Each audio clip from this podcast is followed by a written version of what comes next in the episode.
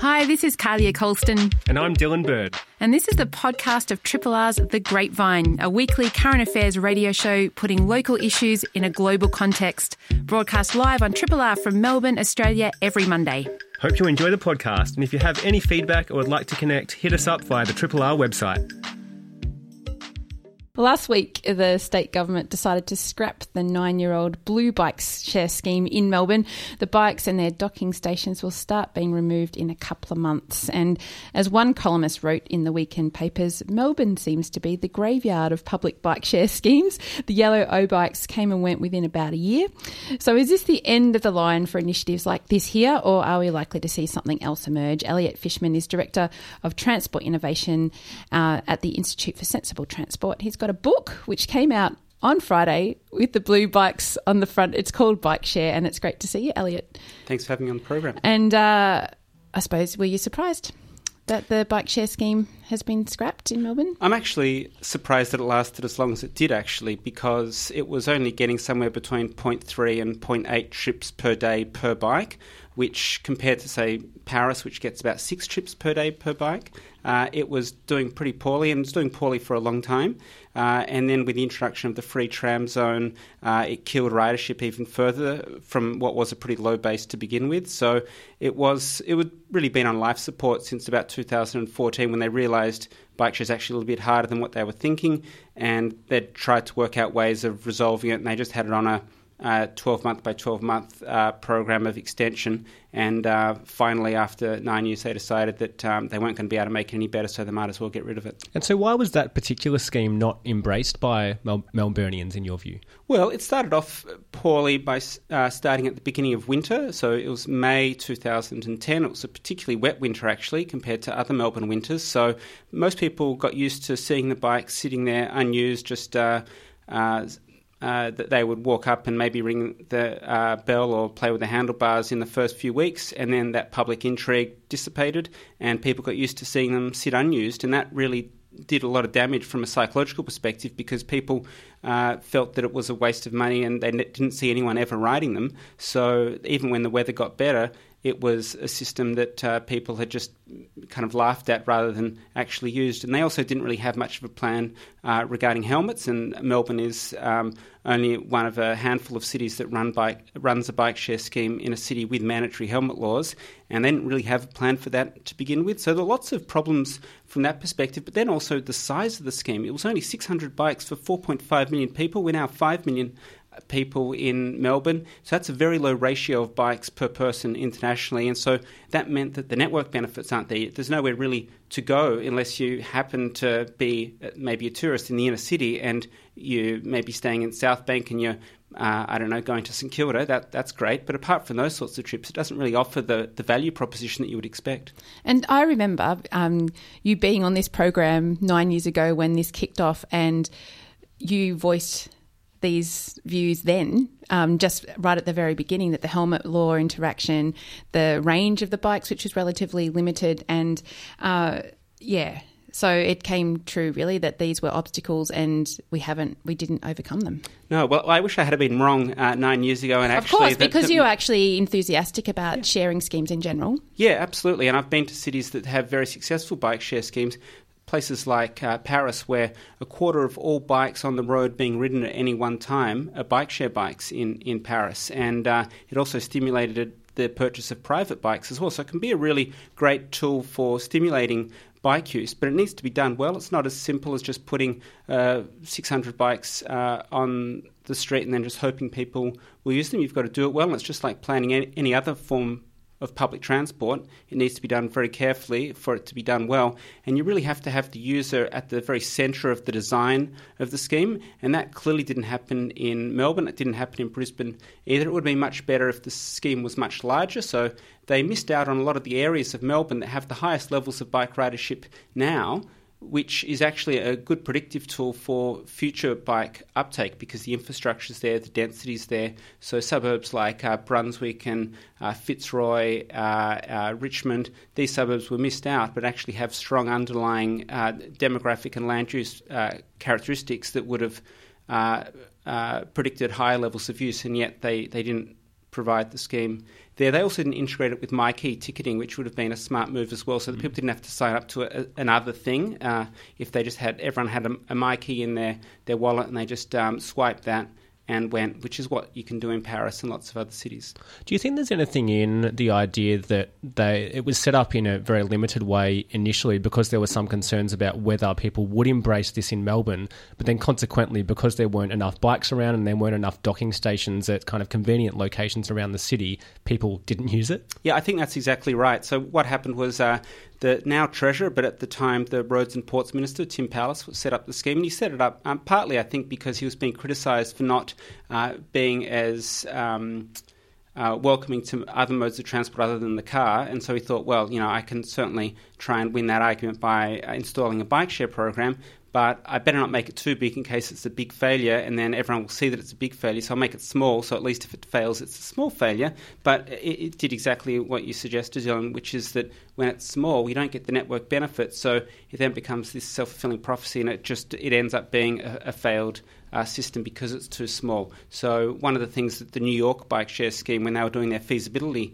for it. They said it's it's go big or go home. If we're not going to do it big, then we're not going to do it at all. And I think that's the the right decision. And Melbourne, as another big city, uh, should have made the same sort of decision. And but I don't think it's the end of bike share necessarily. There might be something that comes up in the future, which perhaps we can talk about this morning, uh, that might better be able to meet people's mobility needs.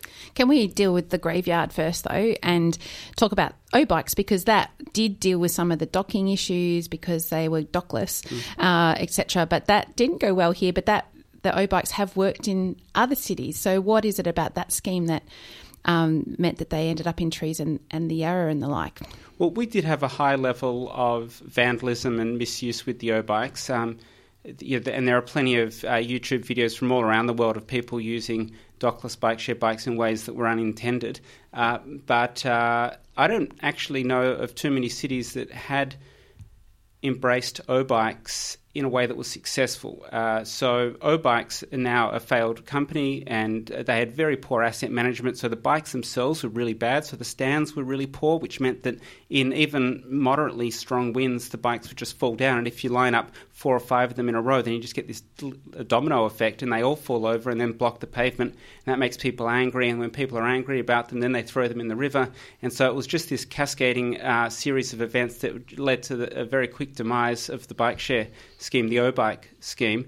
And I think what we'll start to see is a move away from dockless schemes because the management of it is so hard. Yes, they are cheap, but you then uh, it makes it very difficult to manage that asset well because they can just float around the scheme. I imagine councils don't love them as well if they no, have to go and collect no, them from it, waterways and even councils that are generally supportive of more cycling didn't like O bikes because they it just became another thing that they needed to manage. We're speaking with Elliot Fishman, Director of Transport Innovation at the Institute for Sensible Transport, about the, the failed um, blue bike share scheme in Melbourne. Um, and of course, we're just talking about the O bikes there. Where um, So these bikes are going to be history. What could fill their place? Because as you've highlighted, there's cities around the world that are large ones like Melbourne that have successful uh, bike share schemes could we see one emerge? And I suppose will we see a, uh, a state government game enough to invest in it? Yeah, well, I think one of the things that's really changed in the bike share commercial sector between 2008 and 2009, which is when Melbourne started thinking about bike share before they introduced the blue bikes, and now is that first of all, it's a mobile first environment, so bike shares uh, companies are looking for something that uh, doesn't necessarily need the docks, or if they do have docks, they're just simply places to lock the bikes, but the sign up process happens on the mobile. And the other thing that's happened in the bike share world since 2010 when Melbourne Bike Share started is that uh, electric bike share is now not just a kind of a concept or a um, uh, an idea, it's something that happens in lots of cities around the world. And in cities that have a bike share scheme that has a combination of electric bikes and non electric bikes, the electric bikes are used about three or four times as often as the non electric bikes. So people have a real preference for the electric bikes when given a choice.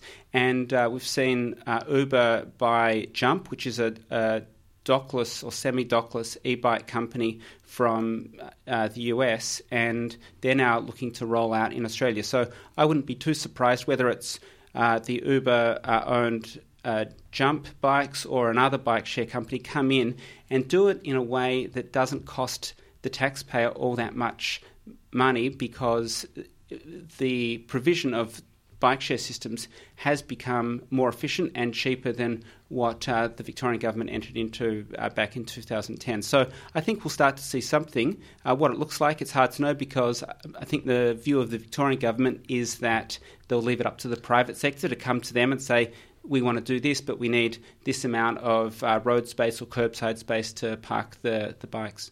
And you, uh, as we mentioned at the, the, top of this interview, you have a brand new book out on bike share schemes around the world, uh, which was released on the day that the, the Melbourne bike share scheme was pronounced dead. But uh, based on the research you've done, is there anything in in um, the sense that Australians culturally are more um, kind of married to the idea of bike ownership rather than using bike share schemes. Is there anything in that, or, or do you think people would readily adopt a, a, bike share scheme if it was convenient? Well, we do have very high levels of bike ownership in Australia. That's true because we don't have the sort of housing type that we have in Paris or New York, where lots of walk up apartments where there isn't enough room to store a bike. Um, most, I think, uh, over 80% of Australian households have the capacity to store a bike relatively easily in a garage or a shed. So that isn't so much of a problem. But where bike share really comes into play is giving people multimodal transport options. So that you might uh, get the train into work in the morning if it's raining, and then in the afternoon, if it's sunny, you might uh, get out on the bike. Or um, there are a lot of situations in which having being able to use the bike in a one way rather than a, a two way mm. commute or trip is really useful. So I think that would work. In terms of uh, Australia's, you know, the psychology of Australians in perhaps not being as uh, as enthusiastic about taking it up. I don't think that's so much the problem. I think it's more a question of the streets and how the streets deal with cyclists in terms of the provision of infrastructure. That's the key thing. So, in the focus groups that I've done as part of the development of the book, we spoke to people that were uh, not current cyclists, but interested in cycling. And the key thing that stopped them from being uh, someone that would sign up to a bike share program is the lack of infrastructure, and they don't want to have to share the road with cars. That, that's the key thing. If you if you have a system that forces riders to ride on the road with cars, it doesn't matter how fancy the bikes are or how cheap it is. A lot of people won't won't do it, and I, I think that's something that most Australian governments can now take as a lesson from what's happened in Melbourne and say, well, okay, if we're going to do something else in an Australian city, we're going to have to deal with the infrastructure uh, to allow people to ride safely. And I wonder, I mean, we, you know, this idea that maybe people don't like to share, also, we can probably turn that on its head because car share schemes have done quite well in this city. Yeah, that, that's right. I don't think it's a, an issue with sharing, although sharing of helmets is a different thing because it's a, a hygiene concern that a lot of people have with that. And because of mandatory helmet laws, the only real halfway successful solution we've come up with for mandatory helmets is to just provide helmets on the handlebars of the bikes for people to use and then leave for the next rider. That's an issue. But in terms of the sharing the bike uh, itself, that's not something that people have an issue with. Most bike share members in Australia do actually own their own private bike as well, and they sometimes ride their private bike and they sometimes ride a public bike where it suits them. But one of the interesting things for those people is that they find that drivers uh, are more considerate of them when they're on a bike share bike than when they're on their own private bike, and, and that uh, might be one of the reasons why people riding bike share bikes have less safety uh, concerns or they have less um, incidents of uh, you know crashes uh, per kilometre travelled than people riding their own private bike. That's interesting. Do you think it's because people go, oh, that's probably a visitor to our city? Yeah, I think it's got something to do with that. So, oh, they must be a tourist or they must be a novice cyclist. They're not a, a pro cyclist wearing lycra because people riding bike share bikes tend to wear regular clothes, not sporty clothes. So, there might be something in that, uh, the idea that the driver is assessing the sort of cyclist that that uh, person might be and uh, giving them more or less uh, buffer or leeway when they're overtaking them. Yeah, the the idea of um, safety and, and bike cycling infrastructure is an important one, I think, because I never used the bike share scheme or O bikes in Melbourne, but I did use um, a kind of similar type, well, was a docked scheme in Osaka in Japan last year, and you can kind of ride along the footpaths there without a helmet, and it feels entirely safe. But it's very different to riding, um, you know, on a major road here in Melbourne where you might not feel safe without a helmet on. And that's one of my concerns with the talk of just putting the blue bike somewhere else. So uh, taking it to Bendigo or Geelong, but well, yeah, that's a nice way of reusing an asset that isn't currently um, uh, going to be needed in Melbourne, but if you just plonk that in another city, it's hard to think how it will result in anything different to what happened mm. in Melbourne. Yeah, this idea that it's inherently good, it just didn't kind of work here. Yeah, and the maybe the wrong in- approach. yeah, and that it just magically would work in Geelong or Bendigo. Maybe if they do that, you can send a copy of your book with the bikes and just go, um, I'd be very happy to do that. you might need to look at this for some ideas for how to improve it. Thanks for coming in. It's really good to pick your brains on this and see you later, Blue Bikes. Um, they'll be removed in the next couple of months and be interested to see if anything replaces them. Elliot Fishman's Director of Transport Innovation at the Institute for Sensible Transport. And you can um, hit that website if you want to chase up Elliot's book and, um, yeah, send it to Bendigo or Ballarat or whoever gets the Blue Bikes. Thanks for coming in. Thanks. Uh, there's a sense that the far right is growing in Australia, but academics and others are still scrambling to get across the spectrum of groups, their motivations, and international connections.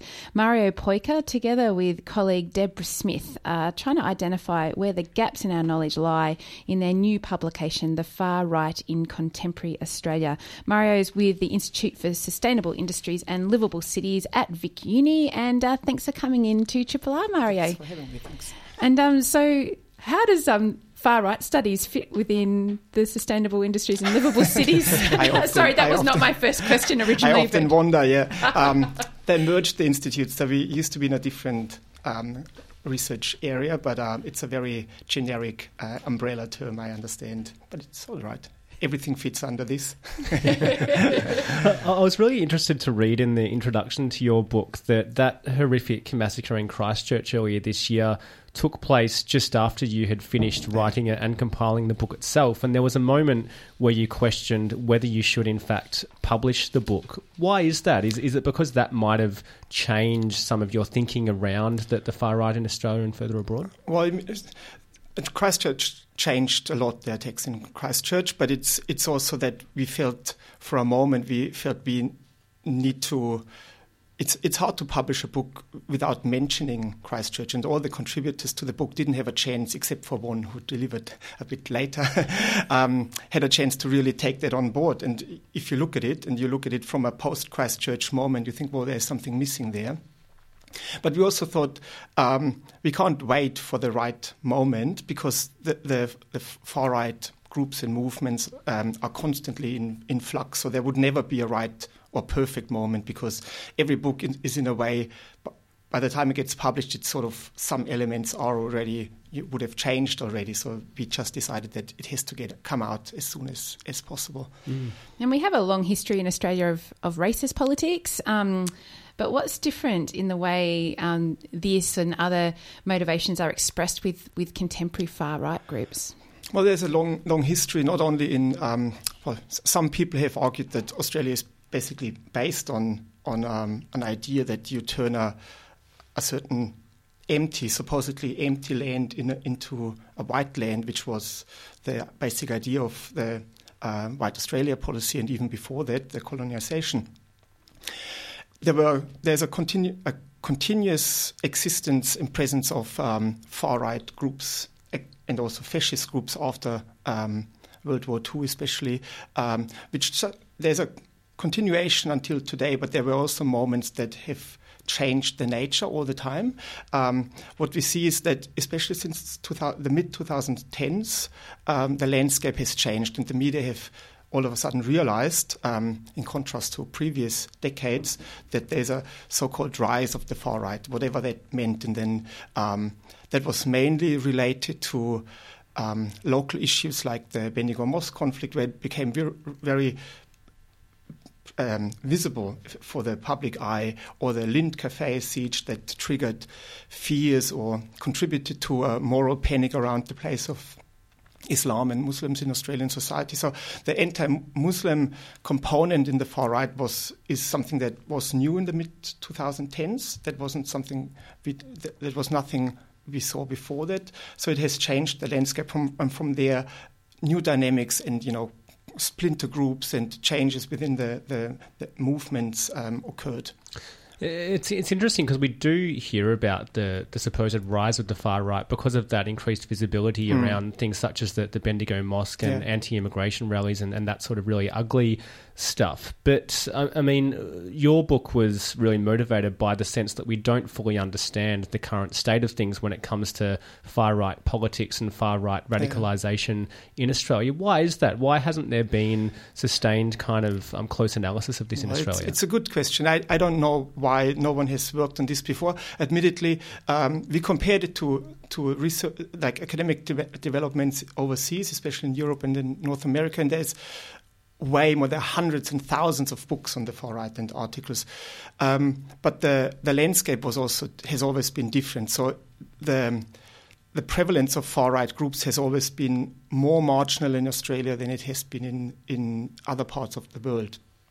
I don't know why that is, but I I'm sure that this is one of the reasons why academics haven't jumped on this. I mean, um, there were some occasional articles on the in the 1990s on the political side of things, like the rise of uh, One Nation, for example. But it never really got to a point where we could say that there was a, an established um, scholarship on on far right extremism in in Australia, and also the fact that that um, extremism research is focused way more also due to the political discourse on whatever you want to call it, jihadist or um, extremism, ISIS inspired extremism. So we sort of forgot to look at other things as well. But admittedly, it was also less um, prevalent than in other parts of the world. And I suppose, I mean, it feels like the timing is such that, that we really need to um, put a magnifying glass yeah. on, on, this. I mean, what academic work is now happening to to study or um, observe what is actually happening within far right groups? And I, I suppose, is it easy or is it straightforward to study groups or phenomena like this? um, well, it's exciting um, and it's interesting, and we I have to I have to say that we come as academics we come with a um, a very ch- non-judgmental approach. We just want to understand what's going on. We we leave it up to others to judge what comes out of our work. Um, it is not easy, and one of the one of the implications of the complexity of researching the far right, but that applies to all far right research or all violent extremism or radicalism research, is that you, you, it's not easy to gain access to, to these groups. And that's why most researchers focus on online uh, analysis, um, which is important, but it's only one side of the coin, obviously. And um, we saw in, in our own research work, we found that far right groups in Australia are moving not completely away from the online space, but they are um, more active now in in the offline space, um, which is really hard to penetrate and to access as researchers. Um, that's why we've quite a lot of academic work now on online um, activism or, or, activism in a very broad sense. I mean, some people don't like the term activism in relation to the far right. Um, but we don't know really what's going on outside the social media platforms. Yeah, we're speaking with Mario Peucker, excuse me, about his co-edited, co-edited book, um, "The Far Right in Contemporary Australia." And I mean, when you do set out to to research some of these groups, what exactly is it that you're you're looking for? If you're looking, for example, at the types of things they're talking about in online communities or mm. Facebook groups and that sort of thing, how do you tease out, um, you know, some sentiments as opposed to others, anti-Islam sentiments, for example, as opposed to anti-establishment sentiments? I mean, are you tracing particular lines of thought within these types of groups? Yeah. Well, first of all, I have to say that the book is is written not by us. We, we were just the editors, so there are many people in there who do different kind of research in different ways. Um, what we did for our study was we looked at. Um, at a social, at a specific social media platform. We, we used back then we used Facebook. Wouldn't be the most suitable platform anymore, but back then it was the one of the most prevalent and active, prolific platforms used by far right groups. And we we basically harvested all the the content uh, over a two three year period, and then through certain technical soft uh, using specific software, we we analyzed the the content of of those um, far right. Um, Facebook posts and comments, and we had like 880,000 comments that we and 40,000 uh, posts, um, and then we look at which themes are uh, particularly common? Um, how do they change over time? How do they change during certain periods? For example, during the same-sex, uh, same-sex marriage uh, postal vote, um, during the, the Moomba riots, um, or how they differ between what the, the, the posts say as the administrator of a group, the leadership, so to speak, and what the comment the comments say, who follow them, and whether there is a discrepancy between both. So these are some of the things that we, we looked at in our study. Mm, and I imagine there's a great deal of um, diversity and, and I mean difference and contestation within these groups yeah. themselves. Yeah, there's there's you, you, basically see any topic that could be used for um, in those in those far right um, spaces. I mean, even the, the ban of the plastic bags in supermarkets was an issue for a while. So everything, Father's Day is an issue because you just have to, you know, wrap it around a certain theme and then you can deliver a political message around like the, the, the, the, role of fathers is at risk. You can put this in an mm. anti-feminist context, and depending on how you want to frame things, you could use almost any any political con- um, topic. And they use that, and they use it that they take uh, themes from the public debate that is going on, like as I mentioned before, the same-sex marriage debate, and deliver a certain message that that is aligned with their ideological frames, basically. And so there is a local component to this, I yeah. imagine, but also the sense that there is international yeah. connections. Um, uh, uh, is that similar uh, to other groups around the world with that sort of jumping on what's happening in the you know the local or the, the political environment, and then um, seeing it through a certain prism, I suppose. Yeah, well, there's. I mean, these groups are obviously like many other groups are. Um, connected internationally. I mean, the, what I found quite interesting is that all the topics that you find in the Australian far right, all the even the jokes are basically the memes. Everything you find. I initially found that quite creative, to be honest, but then you realize it's actually not created from mostly not created from well, domestically it comes. It's just imported from overseas. So it's it's a it's very well embedded in a in an international discourse in the far right. I mean, the social social media platforms are obviously a key to to that.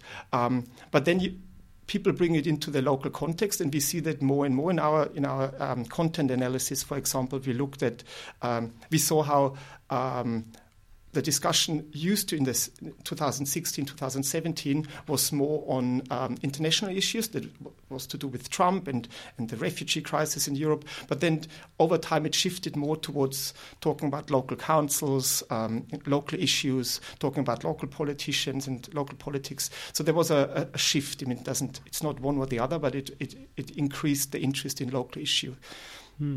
We saw um, in in the aftermath of the uh, shooting in El Paso in the USA that the shooter had used some of the language of um, a migrant invasion that was mm. kind of borrowed from President Donald Trump.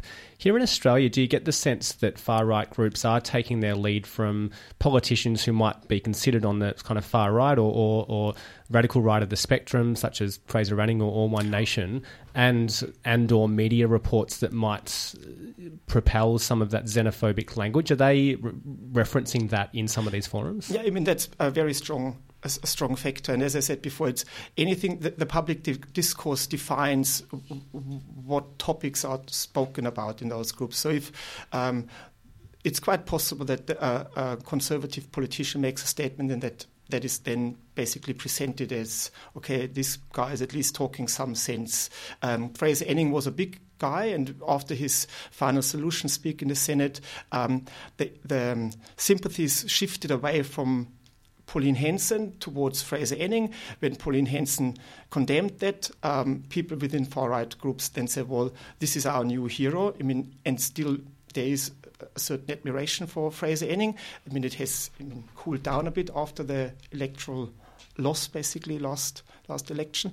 But there's a, a strong sense that you, you use statements from politicians, from the public debate, and use it for your own. Push it a bit further. I mean, we often speak about mainstreaming. You take something out of the mainstream, a certain topic. Um, and then you, you radicalize that and you push, push it to an extreme, and then it feeds back into the, the public debate. We saw that, for example, in the discourse about it's okay to be white, uh, something that used to be a hardcore fascist uh, white supremacy.